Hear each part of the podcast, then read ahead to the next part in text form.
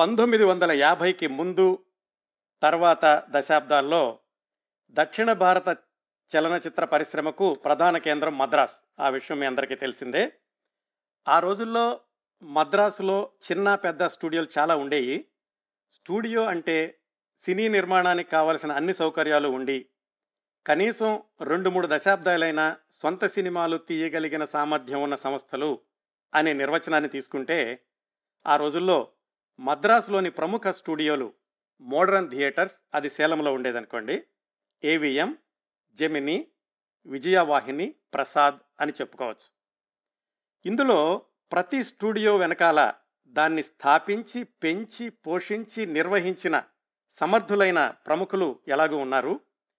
విజయవాహిని అనగానే నాగిరెడ్డి చక్రపాణి గారు ప్రసాద్ ఎల్వి ప్రసాద్ గారు మోడర్న్ థియేటర్స్ టిఆర్ సుందరం గారు వీళ్ళ గురించి ఈ స్టూడియోల గురించి లోగడ కార్యక్రమాల్లో మాట్లాడుకున్నాం మనం.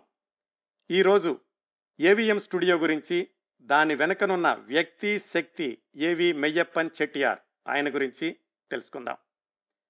జెమినీ స్టూడియోస్ గురించి జెమినీ వాసన్ గురించి ఈ రాబోయే కార్యక్రమాల్లో తరువాతి వారాల్లో మాట్లాడుకుందాం. ఆ రోజుల్లోని మిగతా స్టూడియోలతో పోల్చుకుంటే ఏవిఎం స్టూడియోకి ఏవి మెయ్యప్పన్ గారికి తమవైన అనేక ప్రత్యేకతలు ఎన్నో రికార్డులు ఉన్నాయి. ఎలాగంటే ఏవిఎం అనే బ్యానర్ పంతొమ్మిది వందల నలభై ఐదు ప్రాంతాల్లో ప్రారంభమైనప్పటికీ ఏవి మెయ్యప్పన్ పంతొమ్మిది వందల ముప్పై ఐదు నుంచి సినీ నిర్మాణంలో ఉన్నారు కాబట్టి దాన్ని ప్రారంభ సంవత్సరంగా తీసుకుంటే ఎనభై సంవత్సరాలు సినీ నిర్మాణంలో నిలిచిన ఏకైక దక్షిణ భారత సంస్థ ఏవిఎం ఎనభై సంవత్సరాలు సినిమాలు నిర్మించారు అంటే మారుతున్న ప్రేక్షకుల అభిరుచికి అనుగుణంగా వాళ్ళ యొక్క నిర్మాణ విధానాలని వాళ్ళ కథా సంవిధానాలని మార్చుకుంటూ రావాలన్నమాట.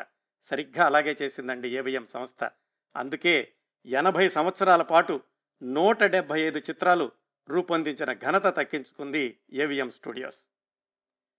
ఇన్ని సంవత్సరాలు సినీ నిర్మాణంలో ఉన్నారంటే సహజంగానే మూడు నాలుగు తరాల నటీనటులతో సినిమాలు తీసి ఉండాలి కదా? నిజంగానే. పంతొమ్మిది వందల ముప్పై ఎనిమిదిలోని టిఆర్ మహాలింగంతో మొదలుపెట్టి తరువాతి తరం శివాజీ గణేశన్ ఎంజీఆర్ ఎన్టీఆర్ ఏఎన్ఆర్ కృష్ణ ఆ తరువాత కమల్ హసన్ రజనీకాంత్ చిరంజీవి మళ్ళా ఈ తరానికి వస్తే వరుణ్ సందేశ్ దగ్గుబాటి రాణా ఇలా నాలుగు తరాల నటులు ఏవిఎం సినిమాల్లో నటించారు. వీళ్ళలో చాలామంది వెండితెర పరిచయానికి అలాగే సినీ రంగంలో స్థిరపడడానికి కూడా ఏవిఎం సినిమాలు చాలా వరకు దోహదపడ్డాయి. వాటిలో నుంచి చాలా కొద్ది రికార్డులు చూద్దాం. అంటే కొద్ది మంది మొట్టమొదటిసారిగా ఏవిఎం సినిమాల ద్వారా వెండితెరకు ఎలా పరిచయం అయ్యారో తెలుసుకుందాం. పంతొమ్మిది వందల ముప్పై ఎనిమిదిలో నందకుమార్ అనే చిత్రం ద్వారా టిఆర్ మహాలింగాన్ని పరిచయం చేశారు. పంతొమ్మిది వందల నలభై తొమ్మిదిలో వాళ్గై అనే చిత్రం ద్వారా వైజయంతిమాలను పరిచయం చేశారు. పంతొమ్మిది వందల యాభై రెండులో పరాశక్తి చిత్రం ద్వారా శివాజీ గణేశన్ను పంతొమ్మిది వందల యాభై నాలుగులో బేడర కన్నప్ప చిత్రం ద్వారా కన్నడ కంఠీరవ రాజ్కుమార్ను పంతొమ్మిది వందల అరవైలో కళ్ళత్తూర్ కన్నమ్మ చిత్రం ద్వారా బాలనటుడు కమలహాసన్ను పంతొమ్మిది వందల అరవై ఐదులో కాకుం కరంగల్ అనే సినిమా ద్వారా పళనిస్వామి అనే సహాయ నటుడిని పరిచయం చేశారు. ఆ పళనిస్వామి పేరునే శివకుమార్గా మార్చారు ఏవి మెయ్యప్పన్ గారే. ఆయనే ఇప్పుడు మనం చూస్తున్న సూర్య కార్తీ వాళ్ళ నాన్నగారు. పంతొమ్మిది వందల అరవై ఏడులో భక్త ప్రహ్లాద చిత్రం ద్వారా రోజారమణి గారిని పరిచయం చేశారు. రెండు వేల పదిలో లీడర్ చిత్రం ద్వారా దగ్గుబాటి రాణాను. రెండు వేల పద్నాలుగులో ఇదుவும் కాదందు పోగం అనే యూట్యూబ్ లఘు చిత్ర ద్వారా శివాజీ గణేశన్ మనవడు శివాజీ దేవుని ఇంకా ఇంకా అనేక మంది కళాకారుల్ని సాంకేతిక నిపుణుల్ని వెండితెరకు పరిచయం చేసింది ఏవిఎం సంస్థ. అలాగే ఏవిఎం సంస్థ తమిళ తెలుగు కన్నడ హిందీ బెంగాలీ భాషల్లో నిర్మించారు. ఇంకో ప్రత్యేకత కూడా ఏమిటంటే ఐదుగురు ముఖ్యమంత్రులు అన్నాదురై కరుణానిధి ఎంజీఆర్ జయలలిత ఎన్టీఆర్. వీళ్ళందరితోనూ సినిమాలు నిర్మించిన ఘనత కూడా ఏవిఎం సంస్థది. ఇంకా చాలామందికి తెలియని ఏవిఎం సంస్థ ప్రత్యేకతలు ఏమిటంటే తమిళ సినీ పరిశ్రమలో నేపథ్య గానం అంటే ప్లేబ్యాక్ సింగింగ్ అనే ప్రక్రియకు పంతొమ్మిది వందల ముప్పై ఎనిమిదిలోనే నందకుమార్ అనే సినిమా ద్వారా నాంది పలికింది ఏవి మెయ్యప్పన్. అప్పటికింకా ఏవిఎం అనే బ్యానర్ లేదు. అదే సినిమా ద్వారా అంటే నందకుమార్ ద్వారా మొట్టమొదటిసారి అవుట్డోర్ షూటింగ్ చేసింది కూడా ఏవి మెయ్యప్పన్ గారే. దక్షిణ భారతదేశ చలనచిత్ర చరిత్రలో బహుశా భారతదేశ చలనచిత్ర చరిత్రలోనే అయ్యుండొచ్చు.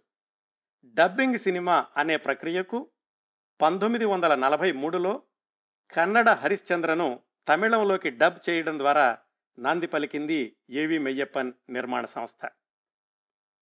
తమ చిత్రాల్లో సంగీతానికి పెద్దపీట వేసిన ఏవిఎం సంస్థ భారతదేశంలోనే మొట్టమొదటిసారిగా అస్సలు ఒక్క పాట కూడా లేని చిత్రం అంధా నాల్ అని పంతొమ్మిది వందల యాభై నాలుగులో తీసింది కూడా ఏవిఎం సంస్థే. అలాగే హిందీలో బాలల చిత్రాన్ని నిర్మించి రాష్ట్రపతి బహుమతిని అందుకున్న మొట్టమొదటి దక్షిణ భారతదేశ చలనచిత్ర సంస్థ ఏవిఎం.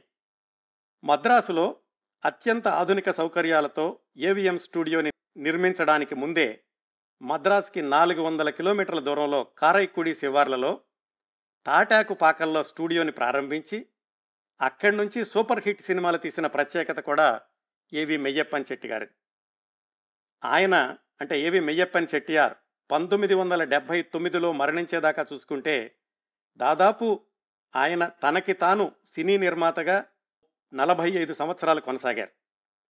ఎన్నో విలువలు ప్రమాణాలు లేకపోతే అన్ని సంవత్సరాలు చిత్ర నిర్మాణ రంగంలో కొనసాగడం అనేది తేలిక కాదు. వాటికి బలీయమైన పునాదులు వేసింది ఏవి మొయ్యప్పన్ గారే. పట్టుదల ఉన్న నిర్మాత పట్టు విడుపు తెలిసిన నిర్మాత ఎప్పుడు సాగాలో ఎప్పుడు ఆగాలో తెలిసిన వ్యాపారవేత్త. విలువలను నెలకొల్పిన నిర్మాత విలువలతో సినీ నిర్మాణాన్ని కొనసాగించిన వ్యాపారవేత్త. లాభ నష్టాల కంటే సినిమా కథలోని నాణ్యతకే ప్రాధాన్యతనిచ్చే సంస్థగా ఏవిఎంను తీర్చిదిద్దింది కూడా మెయ్యప్పన్ గారే. ఏవిఎం సంస్థ నుంచి ఇంత చౌకబారు సినిమా వచ్చిందేమిటి అని ఎప్పుడూ ప్రేక్షకులతో అనిపించుకోలేదు.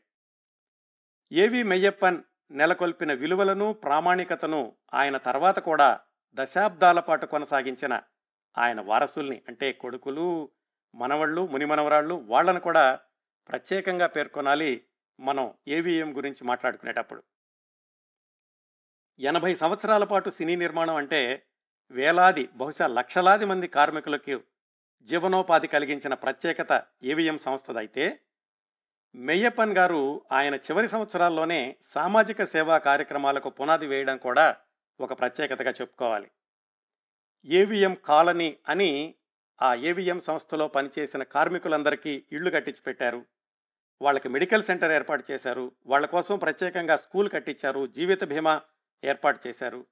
ఇంత జాగ్రత్తగా చూసుకునేవాళ్ళు కాబట్టే ఏవిఎం సంస్థలో కేవలం నటీనటులే కాదు తరతరాలుగా కొనసాగింది. కార్మికుల్లో కూడా రెండు మూడు తరాల కుటుంబాలు అదే సంస్థలో పనిచేయడం అనేది ఏవిఎం వాళ్ళు వాళ్ళని ఎంత చక్కగా చూసుకున్నారన్నదానికి అలాగే కార్మికులు ఏవిఎం సంస్థ పట్ల ఎంత అంకిత భావంతో ఉండేవాళ్ళు అనడానికి ఉదాహరణ. ఇప్పటికి కూడా మద్రాసులో ఏవిఎం పేరు మీద పాఠశాలలు కళాశాలలు కళ్యాణ మండపాలు వృద్ధాశ్రమాలు విజయవంతంగా నడుస్తూ ఉండడం అనేది ఏవిఎం గుర్తించిన సామాజిక బాధ్యతకు సాక్ష్యాలుగా చెప్పుకోవచ్చు. చాలామంది గురించి మాట్లాడుకున్నప్పుడు లోగడ కార్యక్రమాల్లో ఎంత సంపాదించినా కానీ ఒక్క సినిమా నిర్మాణంతో అన్నీ పోగొట్టుకొని వీధులు పాలయ్యారు అని చెప్పుకున్నాం. అలాంటిది ఏవి మెయ్యప్పన్ ఆయన తన ఇరవై ఎనిమిది సంవత్సరాల వయసులో నిర్మించిన మొదటి రెండు సినిమాలు మట్టి కొట్టుకుపోతే మూడో సినిమా ఒక మాదిరిగా ఆడితే ఏమాత్రం పట్టు వదలకుండా తన మార్గాన్ని పునర్నిర్వచించుకుని నాలుగవ సినిమా తెలుగులో తీసి విజయం సాధించి వరుస ఘన విజయాలతో కొనసాగించిన తొలి రోజులు మెయ్యప్పన్ గారివి. ఇంత విస్తృతమైన వ్యాపార సామ్రాజ్యాన్ని నెలకొల్పిన విస్తరించిన ఏవి మెయ్యప్పన్ ఆయన చదువుకున్నది కేవలం ఎనిమిదవ తరగతి వరకు మాత్రమే. కాకపోతే తర్వాత రోజుల్లో ఆయన సమాజాన్ని చదువుకున్నారు వ్యాపారాన్ని చదువుకున్నారు సినీ నిర్మాణ శాస్త్రాన్ని చదువుకున్నారు ఆయన ఒక నిరంతర విద్యార్థి. హిందూ పేపర్ పక్కన పెట్టుకుని అది చదువుతూ డిక్షనరీ సహాయంతో ఇంగ్లీష్ నేర్చుకున్నారు ఆయన. అవసరమైనప్పుడు కోట్లు ఖర్చు పెట్టడానికి వెనకాడలేదు. అలాగే అనవసరమైనప్పుడు ఒక్క రూపాయి ఖర్చు పెట్టడానికి కూడా ఆయన ఇష్టపడేవాడు కాదు. ఒక చిన్న ఉదాహరణ చిట్ట చివరి రోజుల్లో ఆయన ఆసుపత్రిలో ఉన్నప్పుడు చూడ్డానికి వాళ్ళ అబ్బాయి వచ్చి వెనక్కి వెళ్తుంటే అరే బాత్రూంలో లైట్ వేసింది తీసేసి వెళ్ళు కరెంటు వృధా అవుతుంది అన్నారట. అంత జాగ్రత్తగా ఉండేవాళ్ళు ఆయన ఆయన తొలి రోజుల్లో నిలదొక్కున్న సంఘటనల గురించి తెలుసుకుంటుంటే ఎన్నో వ్యాపార సూత్రాలు ఇంకెన్నో విజయ రహస్యాలు అర్థమవుతాయి మనకి.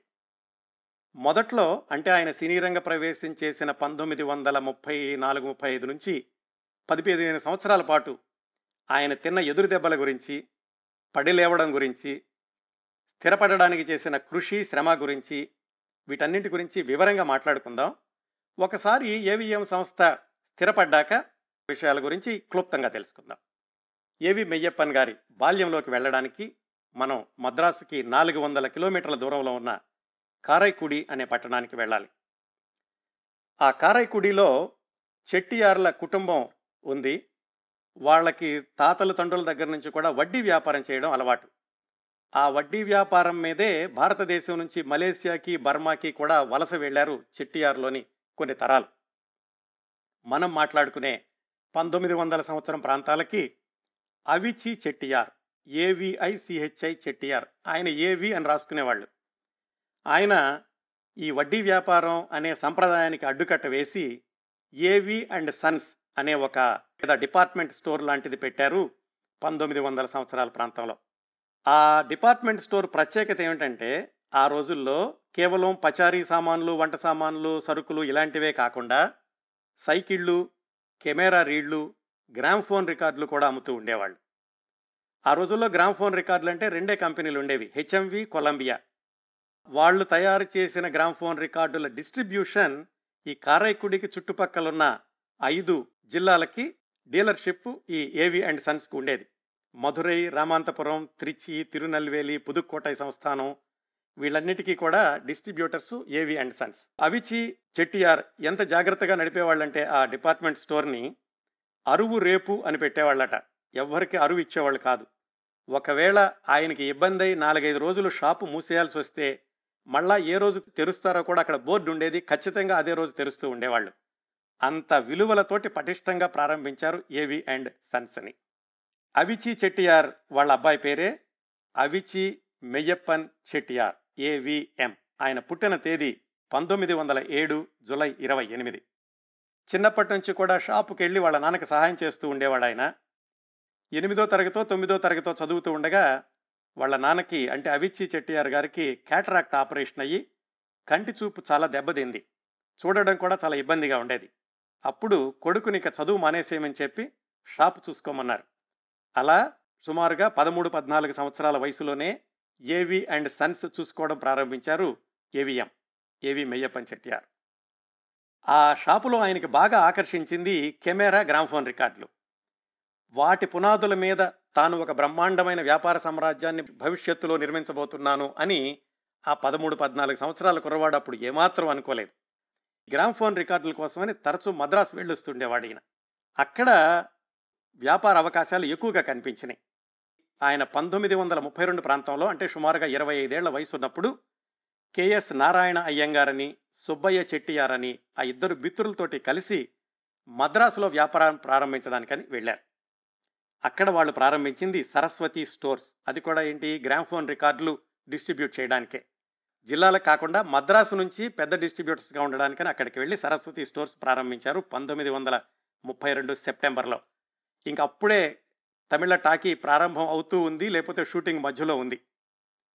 సరస్వతి స్టోర్స్కి కేపీ వరదాచారి అని ఒక ఆయన మేనేజర్ ఉండేవాడు.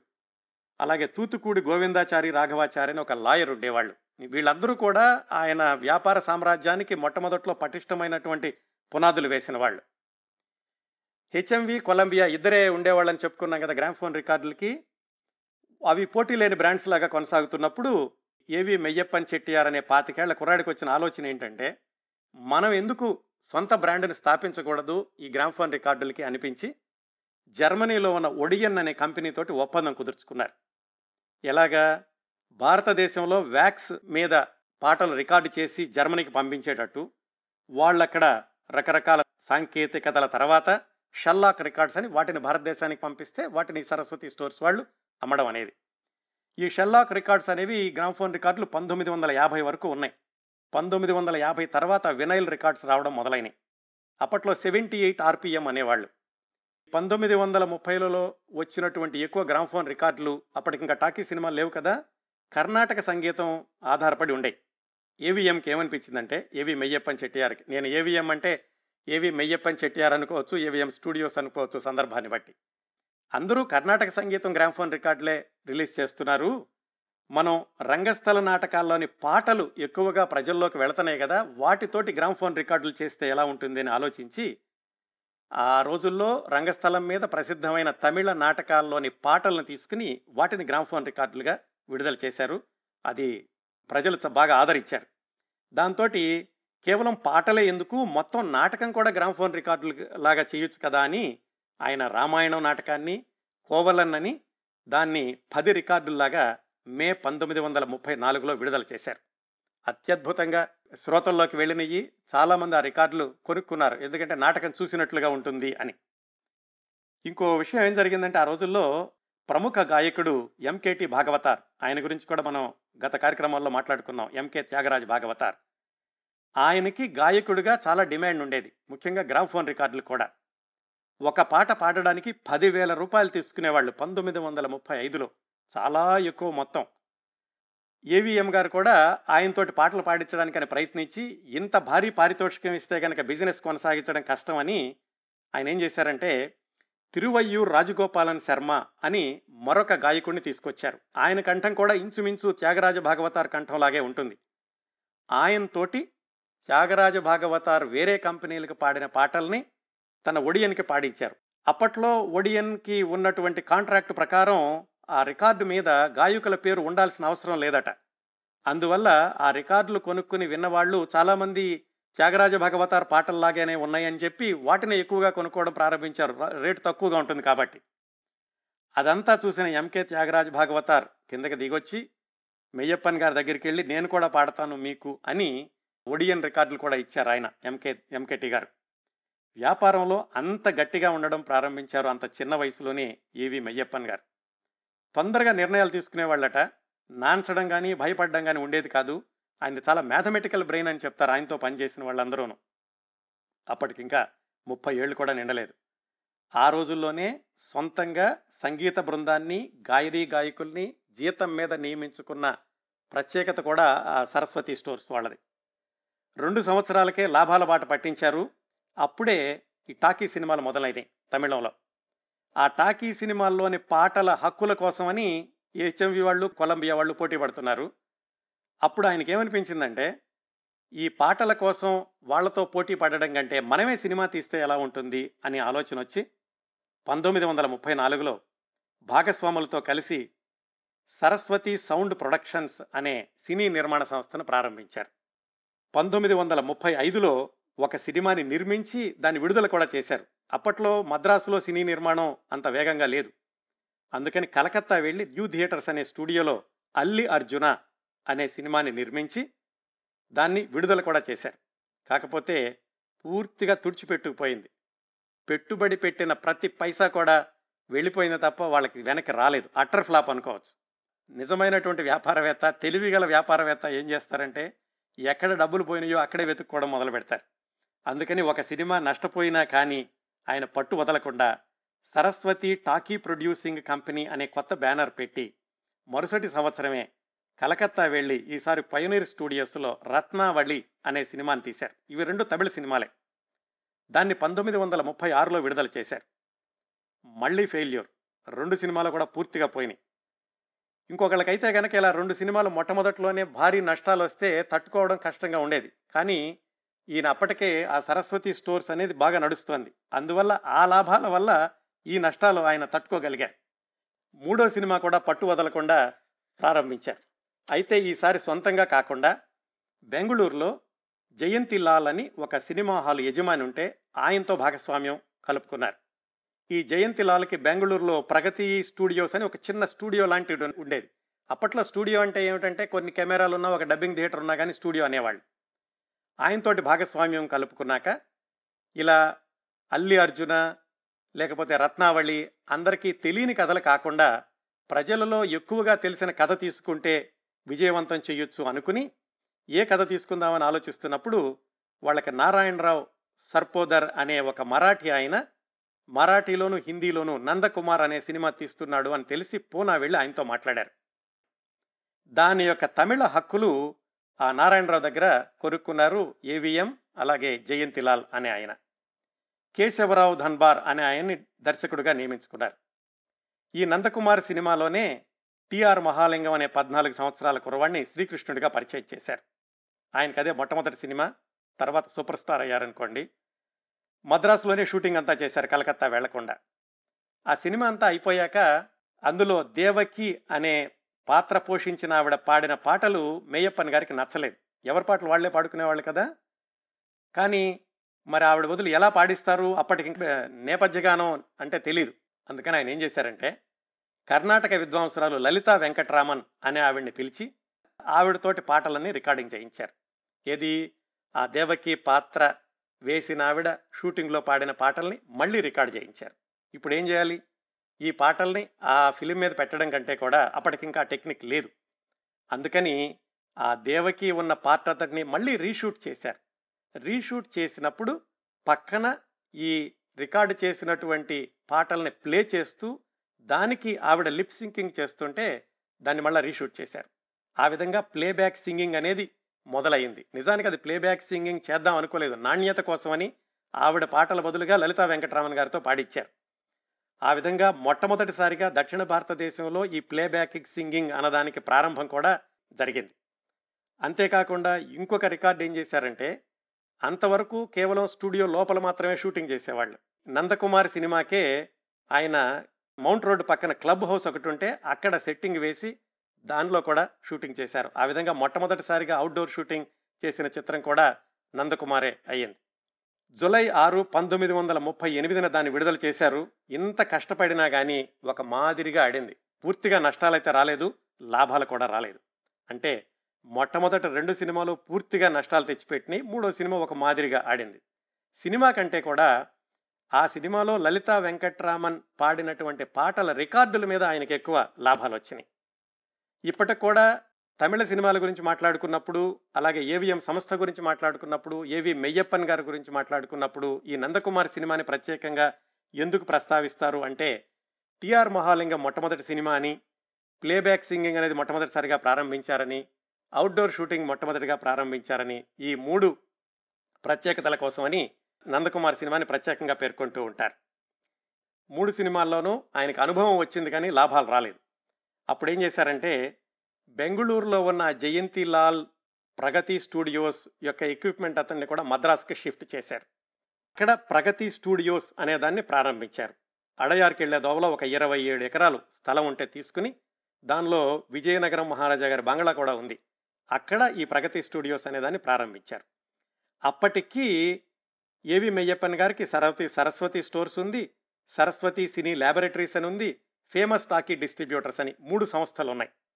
ఆయన వయసు చూసుకుంటే కేవలం ముప్పై సంవత్సరాలు మాత్రమే. ఈ ప్రగతి స్టూడియోస్లో ప్రొజెక్షన్ ఫెసిలిటీసు అలాగే moviola editing RCR recording equipment మూడు ఫ్లోర్లు చాలా భారీ ఎత్తున దాన్ని ప్రారంభించారు.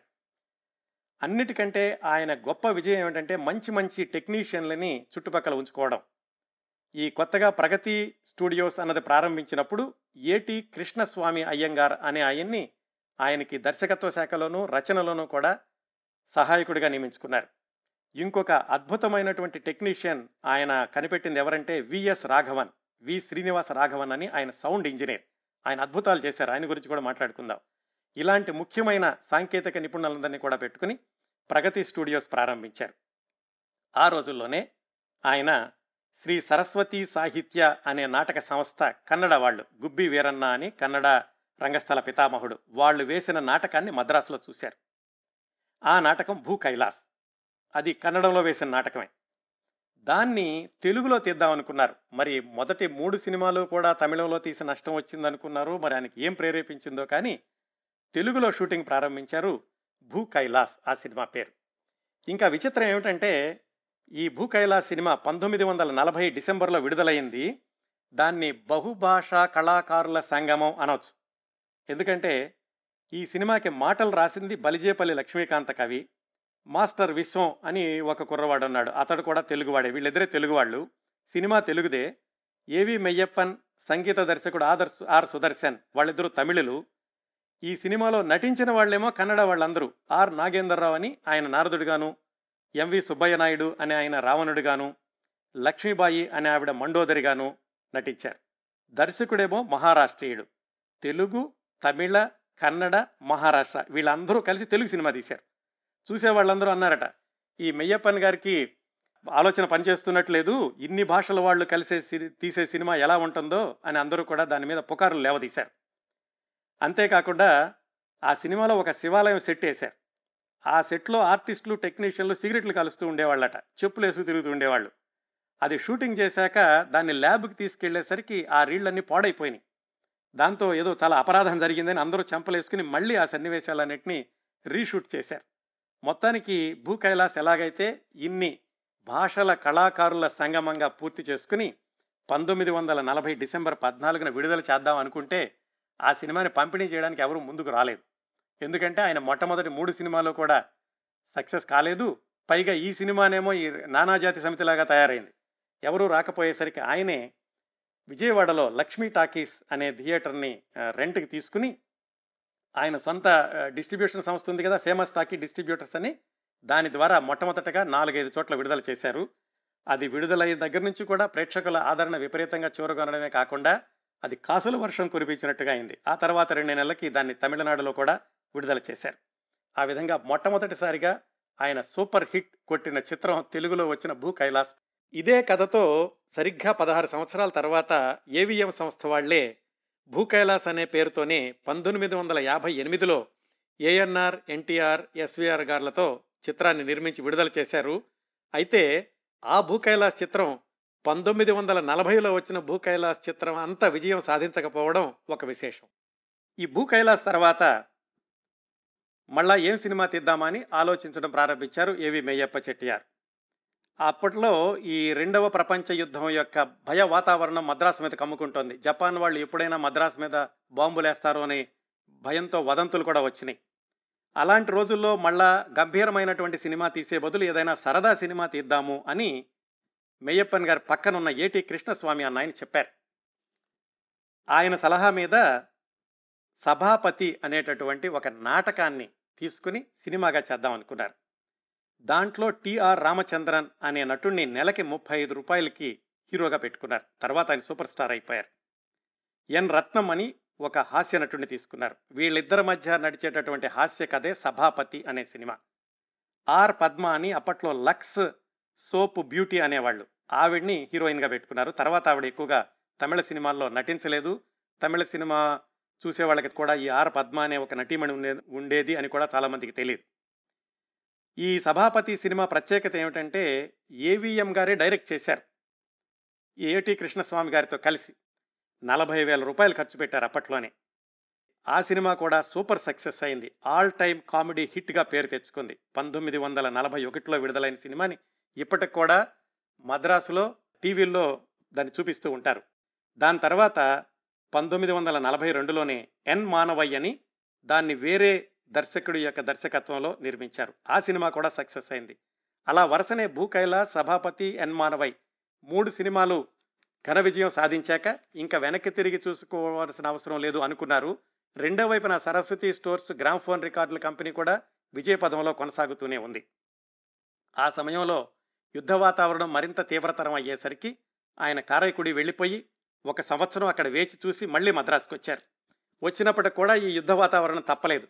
పైగా యుద్ధ వాతావరణంలో గవర్నమెంట్ వాళ్ళు అప్పట్లో తీసే సినిమాల యొక్క నిడివి మీద పరిమితి కూడా విధించారు. పదకొండు వేల అడుగులను మించి సినిమా తీయకూడదు అని. అట్లాంటి పరిస్థితుల్లో ఆయన కన్నడంలో సినిమా తీద్దామనుకున్నారు అప్పుడు. ఎందుకంటే అంతకుముందు భూ కైలాస్ తీసినప్పుడు ఆ కన్నడ నటీనటులతోటి పరిచయం ఉంది. ఆ భూ కైలాస్లో నారదుడు పాత్ర వేసిన ఆర్ నాగేంద్రరావు అనే ఆయన యొక్క దర్శకత్వంలో హరిశ్చంద్ర అనే సినిమాని కన్నడంలో ప్రారంభించి దాన్ని పూర్తి చేసి విడుదల చేశారు. విడుదల చేయడానికి ముందు నిడివి చూసుకుంటే పదకొండు వేలు దాటిపోయింది. అందుకని దాన్ని ఎడిటింగ్ చేసి పదకొండు వేలకి తీసుకొచ్చి విడుదల చేసినా కానీ అది ఘన విజయం సాధించింది. ప్రేక్షకులు కూడా అనుకున్నారట చాలా సినిమాలు చాలా సాగదీసినట్లుగా ఉంటాయి ఇది క్లుప్తంగా చూపించారు ఇది కూడా బాగుందని హరిశ్చంద్రన్ కూడా విజయవంతం చేశారు. పంతొమ్మిది వందల నలభై మూడులో విడుదలైంది. దాని తర్వాత అనుకోకుండా జరిగిన ఒక ప్రయోగం ఏమిటంటే ఏవిఎం గారి దగ్గర ఉన్నటువంటి శ్రీనివాస రాఘవన్ అనే సౌండ్ ఇంజనీర్ ఆయనకు ఒక ఆలోచన వచ్చింది. ఏవి మొయ్యప్పన్ గారితో చెప్పారు. ఏమనంటే ఈ కన్నడ సినిమాని యథాతథంగా తీసుకుందాము కన్నడ మాటలు మాత్రం చెరిపేసి తమిళ మాటలు దాని మీద ముద్రిద్దాము అలాగైతే దాన్ని తమిళంలో విడుదల చేయొచ్చు మళ్ళా తీయకుండాను అని. దాన్ని డబ్బింగ్ అంటారని డబ్బింగ్ సినిమా అంటారని డబ్బింగ్ ప్రక్రియ అని కూడా వాళ్ళకి అప్పట్లో తెలియదు కానీ ఇలా చేస్తాను అని చెప్పారు ఆయన. ఎందుకంటే ఆ శ్రీనివాస రాఘవన్ అన్న సౌండ్ ఇంజనీరు జెమినీ స్టూడియోలో పనిచేసే సిఈ బెగ్స్ అనే పాశ్చాత్యుడి దగ్గర ఆయన శిక్షణ పొందారు. అందుకని ఆయన ఎలాంటి ప్రయోగాలు చేయడానికి ముందుండేవాళ్ళు. ఈ ఆలోచన అంతా మెయ్యప్పన్ గారితో పంచుకుంటే ఆయనకి నమ్మకం కలగలేదు. నువ్వేం చెప్తున్నావు నాకు అర్థం కావట్లేదు. కన్నడ మాటలు తీసేసి తమిళ మాటలు పెట్టడం ఏమిటి అన్నారు. సరే మేము చేసి చూపిస్తామండి అన్నారు. అని ఆ స్క్రిప్ట్ రాసినటువంటి కృష్ణస్వామి గారితో చెప్పి సరిగ్గా కన్నడ డైలాగు ఎంత లెంగ్త్ ఉంటుందో అంత లెంగ్త్లోనే తమిళ డైలాగ్ రాయించి తమిళంలో రికార్డ్ చేయించి దాన్ని ఆ కన్నడంలో ఉన్న ఫిలిం మీద ఇంపోజ్ చేసి దాంట్లో ఉన్న మాటలు చెరిపేసి మ్యూజిక్ మాత్రం అదే ఉంచి మొత్తానికి దాని మీద ప్రయోగం చేసి ఒక ఐదారు నిమిషాలు ఫిలింని మేయప్పన్ గారికి చూపించారు. ఆయన చాలా ఆశ్చర్యపోయారు. ఇదేదో బాగుందే. సంగీతం అంతా అలాగే ఉంది. నటీనటులు అలాగే ఉన్నారు. కానీ మాటలు మాత్రం తమిళంలో వస్తున్నాయి. అది కూడా లిప్ సింకింగ్ బాగానే కలిసింది. దాంతో ఆయన సరే అయితే మొత్తం సినిమా పూర్తి చేయండి అని చెప్పారు. అలా ప్రారంభమైంది మొట్టమొదటి డబ్బింగ్ సినిమా బహుశా భారతదేశంలోనే అది కన్నడ నుంచి తమిళంలోకి హరిశ్చంద్ర. అక్కడ ఇంకొక పోటీ వచ్చింది మేయప్పన్ గారికి. అదే సంవత్సరంలో అంటే పంతొమ్మిది వందల నలభై నాలుగులో తెలుగు నటీమణి కన్నాంబ గారు రాజరాజేశ్వరి ఫిలిం కంపెనీ అనే పేరు మీద తమిళంలో ఒరిజినల్గా హరిశ్చంద్ర సినిమా తీస్తున్నారు. ఆ సినిమాకి ఈ డబ్బింగ్ హరిశ్చంద్ర సినిమా పోటీగా విడుదల చేయాల్సి వచ్చింది. చాలామంది చెప్పారు ఏవి మయ్యప్పన్ గారికి? అసలు ఈ డబ్బింగ్ సినిమా అంటే ఏంటో తెలీదు తమిళులకి. పైగా వాళ్ళందరూ ఏమో కన్నడ నటినట్లు వాళ్ళతోటి మీరు తమిళంలో విడుదల చేస్తానంటున్నారు. రెండో వైపునేమో డైరెక్ట్ తమిళ సినిమా వస్తోంది అన్నప్పటికీ కూడా ఆయన ఏమాత్రం వెనకాడకుండా ఆ ప్రగతి పిక్చర్స్ బ్యానర్ మీద నిర్మించినటువంటి హరిశ్చంద్ర డబ్బింగ్ సినిమాని విడుదల చేశారు. ఆశ్చర్యం! కన్నాంబ గారి సినిమా అపజయం పాలైంది. మేయప్పన్ గారి డబ్బింగ్ సినిమా విపరీతంగా సక్సెస్ అయింది. అలా ఆయన వరుసగా ఐదారు సినిమాలు సక్సెస్ సినిమాలు తీసుకుంటూ వచ్చారు. తమిళంలో డబ్బింగ్ కూడా చేశారు. దీని తర్వాత మళ్ళా ఆయన సొంతంగా దర్శకత్వం చేస్తూ ఏటి కృష్ణస్వామి గారిని పక్కన పెట్టుకుని శ్రీవల్లి అనే సినిమాని నిర్మించారు పంతొమ్మిది వందల నలభై ఐదులో. ఆ శ్రీవల్లి చిత్రం ద్వారానే నటీమణి లక్ష్మి గారి తల్లి రుక్మిణి గారు స్టార్డమ్ తెచ్చుకున్నారు. అంతకుముందు ఆవిడ ఒకటి రెండు సినిమాల్లో నటించినప్పటికీ శ్రీవల్లితోటి ఆవిడ చాలా పేరు తెచ్చుకున్నారు. ఈ శ్రీవల్లి సినిమాలో మరొక ప్రయోగం ఏం చేశారంటే దాంట్లో ఈ టిఆర్ మహాలింగం గారు రుక్మిణి నాయిక నాయకులు. టిఆర్ మహాలింగం గారేమో చాలా పేరున్నటువంటి గాయకుడు ప్రొఫెషనల్ సింగర్. కుమారి రుక్మిణి అప్పుడే సంగీతం నేర్చుకుని పాడుతున్నటువంటి గాయనిమణి సినిమా అంతా అయిపోయాక మెయ్యప్పన్ గారికి రుక్మిణి పాడినటువంటి పాటలు నచ్చలేదు. పైగా మహాలింగం గారి పక్కన ఆవిడ ఆవిడ గొంతు పూర్తిగా తేలిపోయింది. పెరియ నాయకి అనే గాయనిని తీసుకొచ్చి ఆవిడతోటి మళ్ళా ఈ రుక్మిణి పాడిన పాటలన్నీ పాడించారు. వాటిని ఏం చేయాలి? ఈ ఫిలిం మీద ఎక్కించాలి. ఎలాగా? రుక్మిణి గారు పాడినటువంటి ఆ పోర్షన్ అంతా చెరిపేసి దాని మీద రంగనాయక్ గారి పాడినటువంటి పాటను సూపర్ ఇంపోజ్ చేయాలి. అది కూడా ఈ శ్రీనివాస రాఘవన్ అనేటటువంటి సౌండ్ ఇంజనీర్ అత్యద్భుతంగా చేశారు దాన్ని. పైగా ఆ పెరియ నాయకి పాడడంలో కూడా ఎలా ఉండాలి? అప్పటికే షూటింగ్ అయిపోయింది. అందుకని ఆ ఫిలిం చూస్తూ రుక్మిణి లిప్ సింకింగ్ కలిసేలాగా అంత లెంగ్త్ ఉండేలాగా పెరియ నాయకి పాడాలి. ఆవిడ చేసింది ఒక ప్రయోగం అయితే దాన్ని సరిగ్గా రుక్మిణి గారి పాట చెరిపేసి ఆ ఫిలిం మీద ముద్రించింది ఈ శ్రీనివాస రాఘవన్ అనేటటువంటి సౌండ్ ఇంజనీర్. మొత్తానికి అంత ప్రయోగంతో రెండోసారి ఈ నేపథ్య గీతం సంగీతం అనేదాన్ని ఇంకో విధంగా శ్రీవల్లి సినిమాలో ప్రవేశపెట్టి విజయం సాధించారు ఏవి మెయ్యప్పన్ ఆయన బృందం.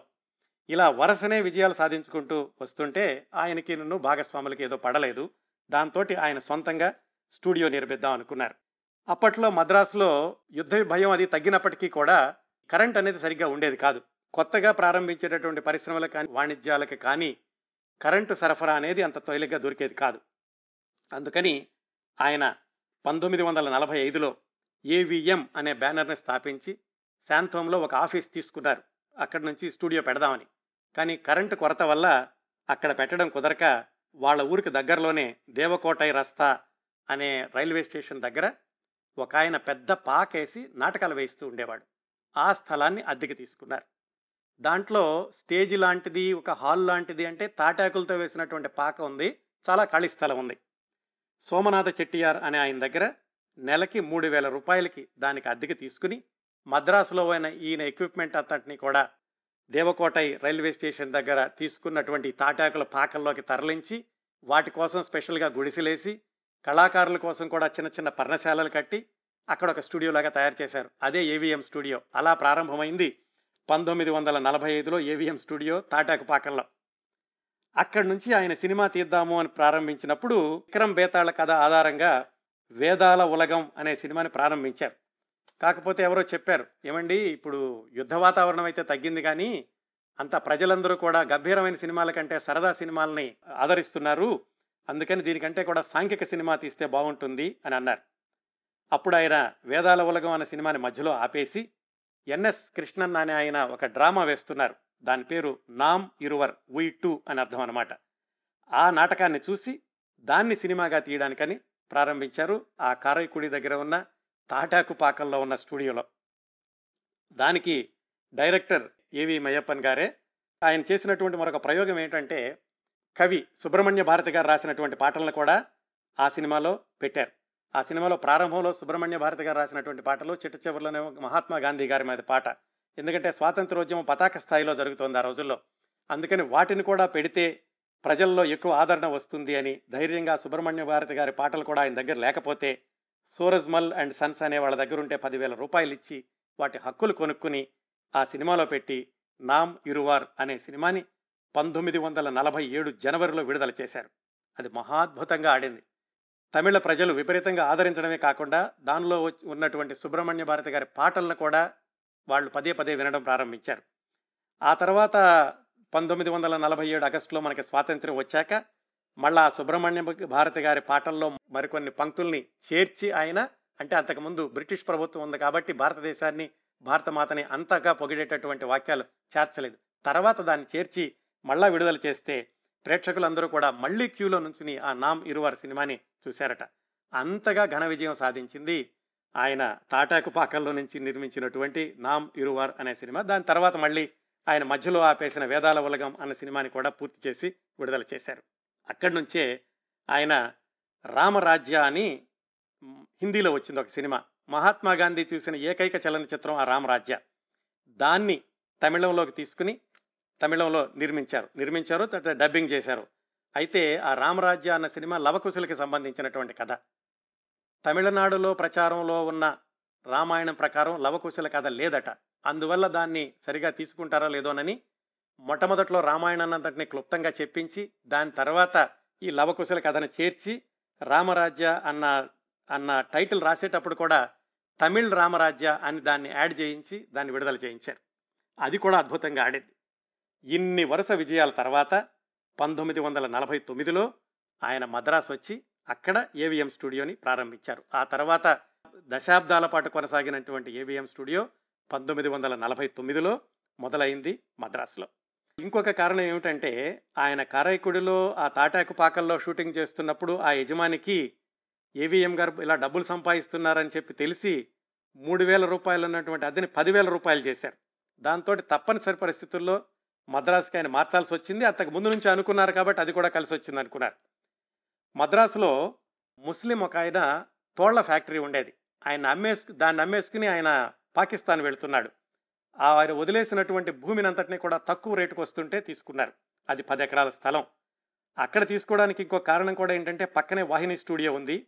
బిఎన్ రెడ్డి గారు అలాగే మూల నారాయణ స్వామి గారు అప్పుడే ప్రారంభిస్తున్నారు. వాళ్ళు కూడా ఈయనకి మిత్రులే. అంతకుముందు ఆయనకి కారైకుడి దగ్గర తాటాకపాకల స్టూడియోలో అన్ని ఎక్విప్మెంట్ అంతా ఉంది కదా దాన్ని యథాతథంగా తీసుకొచ్చి ఈ ఏవిఎం స్టూడియోలో పెట్టారు మద్రాసులో. ఇంకొకటి ఏమిటంటే ఆ తాటాకుపాకల్లో ఉన్నటువంటి ఒక ఫ్లోర్ని అప్పట్లో ఫ్లోర్ అనుకోవచ్చు దాన్ని యథాతథంగా తీసుకొచ్చి కొత్తగా నిర్మించినటువంటి ఏవిఎం స్టూడియో బిల్డింగ్లో థర్డ్ ఫ్లోర్ కొంత చేశారు. ఆ తర్వాత రోజుల్లో చాలా దశాబ్దాల పాటు ఏవిఎం వాళ్ళు తీసిన ఏ ప్రతిష్టాత్మకమైన చిత్రం అయినా కానీ సెంటిమెంటల్గా ఆ మూడో ఫ్లోర్లోనే ప్రారంభిస్తూ ఉండేవాళ్ళట. ఆ మూడో ఫ్లోర్ అంతా కూడా కరైకుడి నుంచి వచ్చినటువంటి సామాగ్రితో ఉన్నది. ఆ ఏవిఎం స్టూడియోలో మొట్టమొదటిసారిగా వాళ్ళు నిర్మించిన చిత్రం వాళ్ళగై అంటే జీవితం అనే అర్థం వస్తుంది. ఏవిఎం గారి దర్శకత్వం ఇచ్చిన చిట్ట చివరి చిత్రం ఆ వాళ్ళగై. దానిలోనే వైజయంతిమాలను హీరోయిన్గా పరిచయం చేశారు. ఆ సినిమా కూడా సూపర్ సక్సెస్ అయ్యింది. దాన్ని తెలుగులో పునర్నిర్మించారు. ఏవిఎం అనే బ్యానర్ కింద తెలుగులో వచ్చిన మొట్టమొదటి చిత్రం జీవితం. దాన్ని అలా ప్రచారం కూడా చేసుకున్నారు. ఏవిఎం వాళ్ళు సమర్పిస్తున్న మొట్టమొదటి తెలుగు చిత్రం అని. అంతకుముందు నిర్మించిన భూ కైలాసేమో ప్రగతి పిక్చర్స్ అనే పేరుతో ఉంది. ఏవిఎం అనే పేరుతో వచ్చిన మొట్టమొదటి చిత్రం జీవితం పంతొమ్మిది వందల యాభైలో విడుదలైంది. దానిలో హీరోయిన్ కూడా వైజయంతిమాల గారే. అది కూడా అద్భుతంగా ఆడింది. మరుసటి సంవత్సరమే దాన్ని హిందీలో తీశారు. బహార్ అని. దానిలో కూడా వైజయంతిమాల గారే. అది కూడా బాగా ఆడింది. ఆవిడ సినీ రంగ ప్రవేశం చేసిన మొట్టమొదట్లోనే రెండు ప్రాంతీయ భాషా చిత్రాల్లోనూ ఒక జాతీయ భాషా చిత్రంలోనూ కూడా నటించి మూడు సినిమాలు కూడా హిట్ చేసినటువంటి ప్రత్యేకత రికార్డు ఏవి మెయ్యప్పన్ గారిది దాంట్లో హీరోయిన్గా నటించిన వైజయంతిమాల గారిదేను ఆ విధంగా వరుస విజయాలు సాధిస్తూ పంతొమ్మిది వందల యాభై నుంచి మూడు భాషల్లోనూ ఆయన సమాంతరంగా సినిమాల నిర్మాణం కొనసాగించారు. ఏది తమిళంలోనూ తెలుగులోనూ హిందీలోనూ కూడా ఆ క్రమంలో ఏవిఎం నిర్మించినటువంటి చిత్రం ఒరే ఇరవు నిజానికి అది ఒక రంగస్థల నాటకం.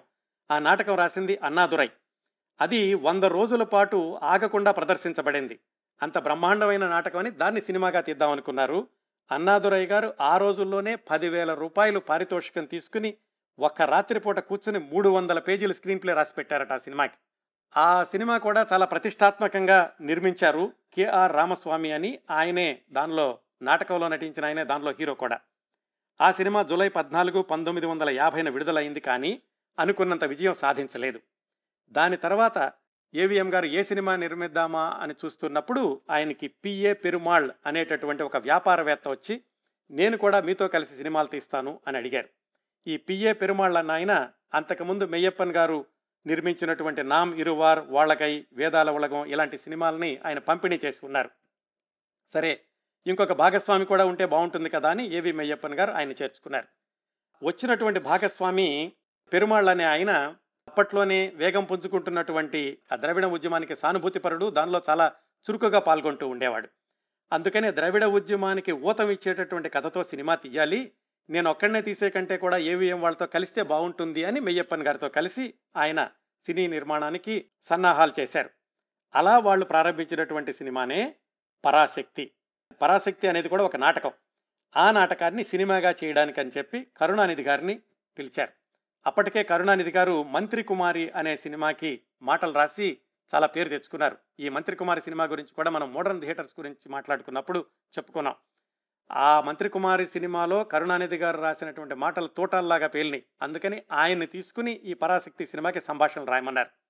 ఆయన కూడా ద్రవిడ ఉద్యమానికి సపోర్ట్ చేసే వ్యక్తే కాబట్టి అలాంటి సంభాషణలు రాసుకుంటూ స్క్రిప్ట్ పూర్తి చేశారు.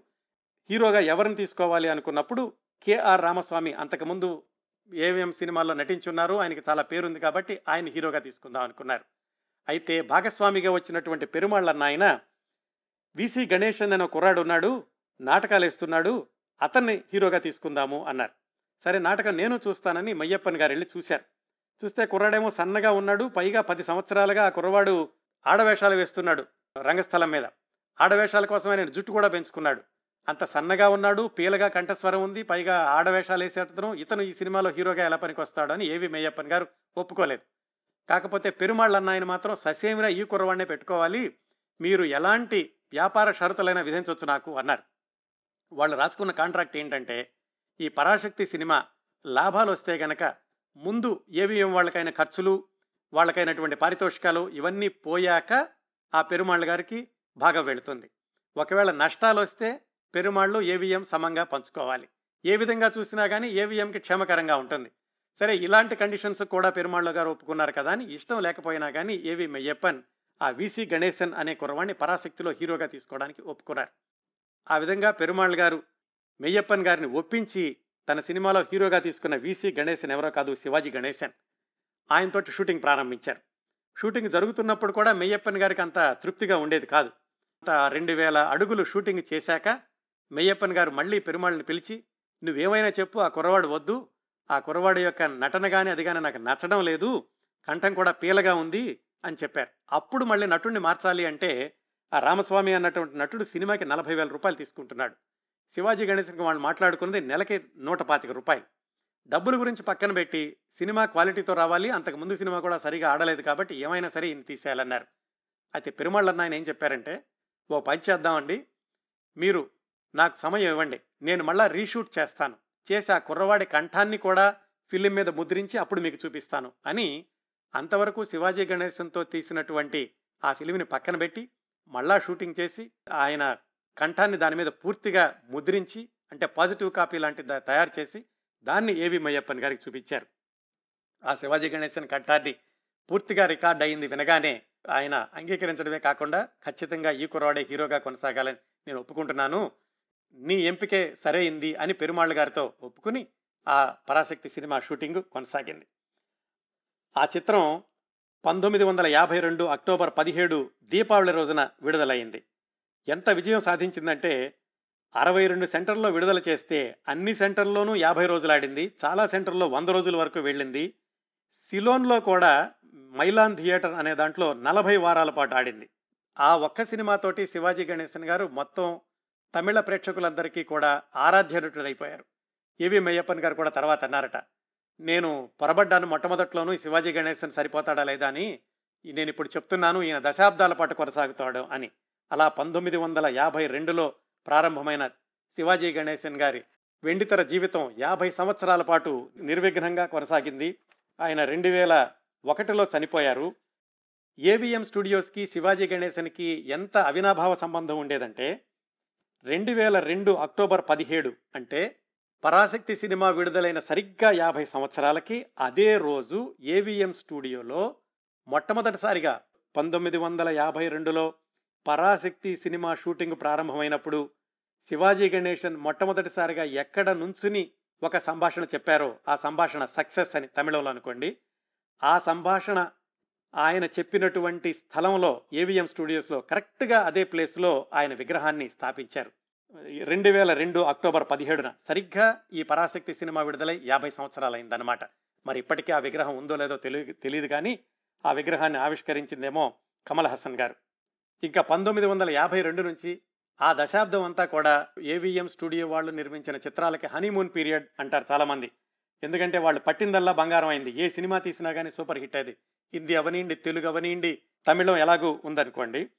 పంతొమ్మిది వందల యాభై నాలుగులో బేడర కన్నప్ప అనే సినిమాని భాగస్వామ్యంలో నిర్మిస్తూ ఒక కొత్త కుర్రాన్ని పరిచయం చేశారు. అతనే కన్నడ కంఠీరవ రాజ్ కుమార్. ఆ సినిమా కూడా కన్నడంలో బాగా ఆడింది.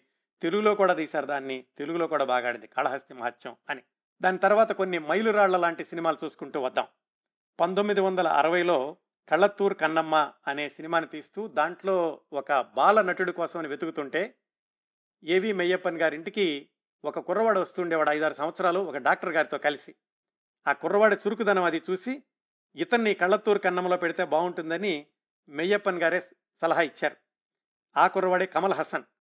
ఆ షూటింగ్ సందర్భంలో కూడా ఒక తమాషా జరిగిందట.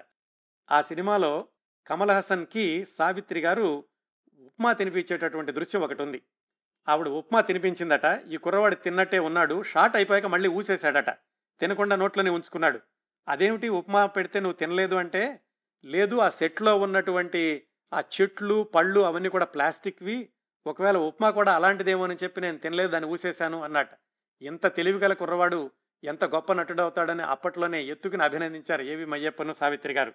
అది కమల్ హాసన్ గారు ప్రారంభించినటువంటి మొదటి అడుగు ఏవిఎం వారి కళత్తూరు కన్నమ్మ సినిమాతోటి తెలుగు సినిమాలు కూడా పవిత్ర ప్రేమ పెంచిన ప్రేమ నాది ఆడజన్మే చిట్టి చెల్లెలు లేత మనసులు మోగనోము రాము ఇలాంటి సినిమాలన్నీ నిర్మిస్తూ వచ్చారు. అధిక శాతం వాటిల్లో విజయం సాధించినయే. అన్నిటికంటే చెప్పుకోవాల్సింది పంతొమ్మిది వందల అరవైలో వచ్చిన భక్త ప్రహ్లాద. అది దాదాపుగా అప్పట్లో వచ్చినటువంటి పౌరాణిక చిత్రాల రికార్డుల్ని తిరగరాసింది అని చెప్పుకోవచ్చు. దాని ద్వారా రోజారమణి గారిని వెండి తెరగ పరిచయం చేయడమే కాకుండా చిత్రపు నారాయణమూర్తి అని ఆయన దర్శకుడు ఆయన దర్శకత్వం వహించిన చిట్ట చివరి సినిమా ఏవిఎం వాళ్ళు తీసిన భక్త ప్రహ్లాద అది ఒక మైలురాయి వాళ్ళ సినిమాల్లో.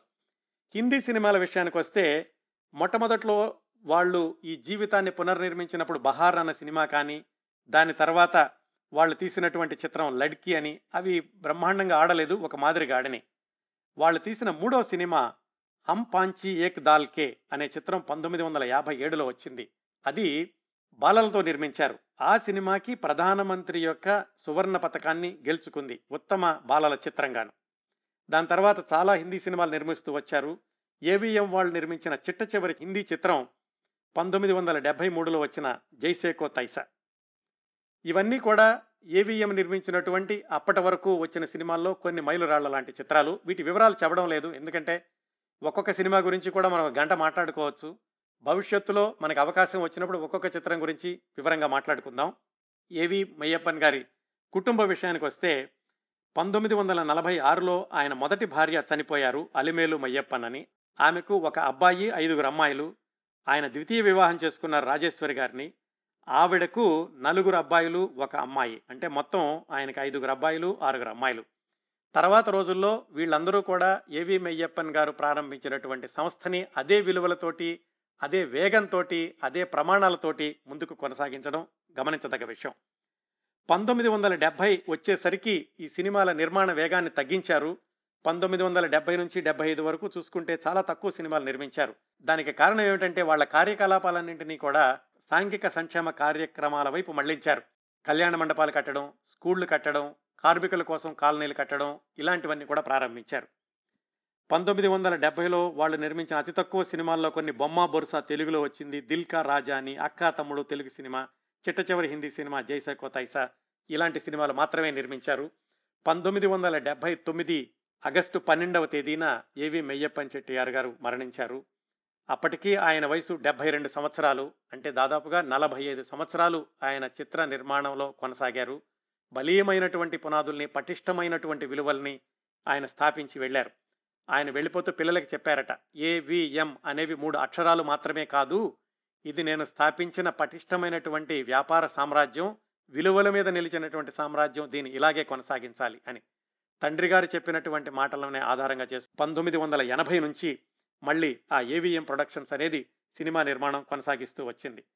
ఆ తర్వాత వచ్చిన కొన్ని మళ్ళరాళ్ళు చెప్పుకోవాలంటే రెండు వేల ఏడులో వచ్చింది. అంటే ఏవి మెయ్యప్పని గారి శత జయంతి సంవత్సరం అనుకోవాలి. దాంట్లో వచ్చింది రజనీకాంత్ గారు నటించినటువంటి శివాజీ చిత్రం.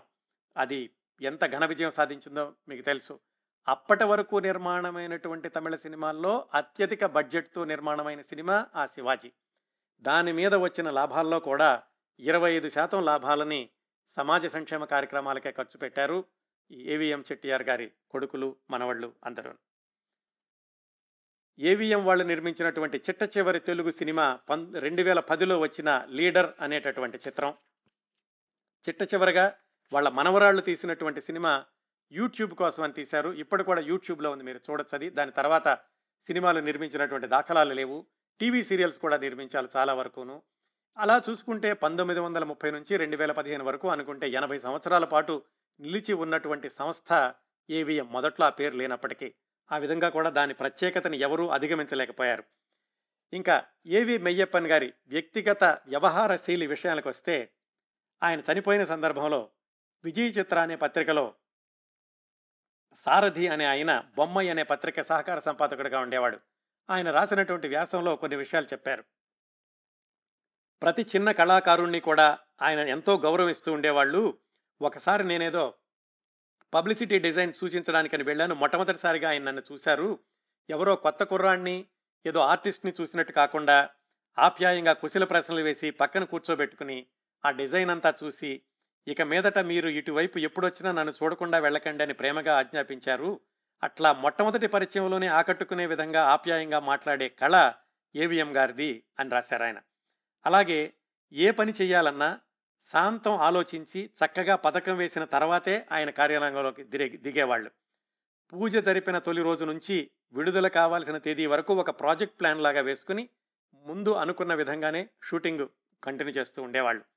సినిమా ప్రారంభానికి ముందే నటీనటులు ధరించే దుస్తులు కానీ వాళ్ళ హెయిర్ స్టైల్స్ కానీ అవన్నీ కూడా ఫోటోలు తీసి ఆయనకి చూపిస్తే దాంట్లో సవరణలు చేసి సినిమా వెళ్ళడానికి ముందే ఆయన సలహాలన్నీ ఇచ్చేవాళ్ళు.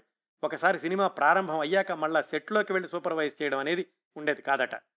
అవే కళ్ళు తమిళంలో తీస్తున్నప్పుడు బెంగళూరు దగ్గర హీరో హీరోయిన్ల మీద ఒక డ్యూయెట్ని చిత్రీకరించారు.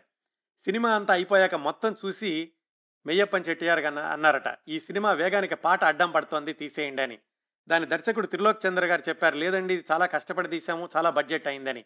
ఏమైనా సరే సినిమా క్వాలిటీ ఉండాలి అంటే కనుక ఆ పాటను తొలగించాలి అని చెప్పి ఆ పాట తీసే రిలీజ్ చేశారు. ఆ సినిమా విజయవంతం అయిందనుకోండి అంత ఖచ్చితంగా ఉండేవాళ్ళు ఏవి మెయ్యప్పన్ గారు సినిమా యొక్క ప్రమాణం గురించి. అలాగే పాటల గురించి కూడా ఆయన ప్రత్యేక శ్రద్ధ తీసుకుంటూ ఉండేవాళ్ళట. ట్యూన్ చేసినప్పుడు స్టూడియోకి వచ్చి అక్కడ కూర్చుని ఆ ట్యూన్స్ అన్ని విని ఆయన సలహాలుంటే చెప్తూ ఉండేవాళ్ళు. అందుకే ఆయన ఏవిఎం వాళ్ళ సినిమాల్లో కూడా పాటలకు ఒక ప్రత్యేకత ఉండేది. ఇవండి ఏవే మెయ్యప్పన్ చెట్టి గారి వ్యవహార శైలి గురించినటువంటి కొన్ని సంఘటనలు. ఈ కార్యక్రమం చేద్దామనుకున్నప్పుడు ఏవిఎం గారితోటి పనిచేసిన వాళ్ళు ఎవరితోనైనా మాట్లాడి వాళ్ళ యొక్క ప్రత్యక్ష అనుభవాలను వింటే బాగుంటుందనుకున్నాను. మిత్రులు ఆత్మీయులు senior most publicity artist Eshwar garu Meiyappan గారితోటి చాలా సంవత్సరాలు కలిసి పనిచేశారు. ఆయన ప్రత్యక్షంగా చూసిన ఆయన ఆయన దగ్గర కూర్చుని ఆయనతోటి డిజైన్లన్నీ కూడా approve చేయించుకున్నటువంటి senior most publicity artist Eshwar garu Meiyappan Chettiar గారితోటి తనకున్న అనుబంధాన్ని తనకున్న పరిచయాన్ని మనకి రికార్డు చేసి పంపించారు అది మీకు ఇప్పుడు వినిపిస్తాను. యాభై వసంతాల నా సినీ ప్రస్థానంలో నన్ను ఆదరించి అభిమానించిన నటీనటులు దర్శక నిర్మాతలతో బాంధవ్యాలేవీ లేకున్నా ఆంతర్యాలను అర్థం చేసుకున్న మిత్రులుగా మెలిగిన కాలం నాకు ఒక స్వర్ణ యుగం. దక్షిణాది చిత్ర పరిశ్రమలో మూల స్తంభాలైన జెమిని విజయ ఏవిఎం సంస్థలకు ఏకకాలంలో పనిచేసే అరుదైన అవకాశం నాకు మాత్రమే లభించడం నా భాగ్యంగా భావిస్తాను దక్షిణ భారతంలో శిఖరాగ్ర సినీ సంస్థలు ఏవిఎం ప్రొడక్షన్స్ ఒకటి. తెలుగు తమిళం కన్నడం హిందీ భాషల్లో గణనీయంగా భారీ చిత్రాలు నిర్మించిన ఏవిఎం ఎంతో క్రమశిక్షణ గల సంస్థ. ఏవి మెయ్యప్పన్ చెట్టియారు అంటే అనేక మంది తారలను దర్శకులను వెండితెరకు పరిచయం చేసిన ఘనమైన చరిత్ర కలిగిన నిర్మాత. ఆయనతో పనిచేయటం ఒక మధురమైన చిత్రమైన అనుభవం. మొత్తం స్టూడియో అంతా ఒక మిలిటరీ ఆర్గనైజేషన్ లాగా మనకు గోచరిస్తుంది. నేను నీకు డబ్బు ఇస్తున్నాను నువ్వు పని చేస్తున్నావు అనే ధోరణి కాకుండా ఆప్యాయతలకు అనురాగులకు పెద్ద పీట వేసిన రోజులవి. చెట్టియారు గారిది ఎంతో కమర్షియల్ దృక్పథమైన టెక్నీషియన్స్తో మంచి సంబంధాలు కలిగి ఉండేవారు. వీలైనంత వరకు వ్యాపార దృష్ట్యా పోస్టర్లో అందరి ఆర్టిస్టు బొమ్మలు ఉండాలనేది దానికి ఆయన తప్పనిసరిగా ప్రాధాన్యత ఇస్తారు. ఒకసారి బాబు అనే తమిళ హిందీ చిత్రానికి పోస్టర్లో శివాజీతో పాటు చిన్న కేఆర్ విజయ ముఖం కూడా మాత్రం చిన్నది వేశాను. మిగిలిన వాళ్ళ సంగతి ఏమిటి? వాళ్ళ ఫోటోలు కూడా వేయచ్చు కదా అన్నారు. కాదండి ఈ థర్టీ ఇంటూ పోస్టర్లో మాత్రం ఈ ఇద్దరు ఉంటేనే బాగుంటుందని అనేసరికి ఆయన నీకు నచ్చితే సరి అని రాజీపడ్డారు ఎన్టీఆర్ వాణిశ్రీ నటించిన చిట్టి చెల్లెలు చిత్రంతో ప్రారంభమైన ఈ అనుబంధం చెట్టియారు పరం పదించే వరకు కొనసాగింది.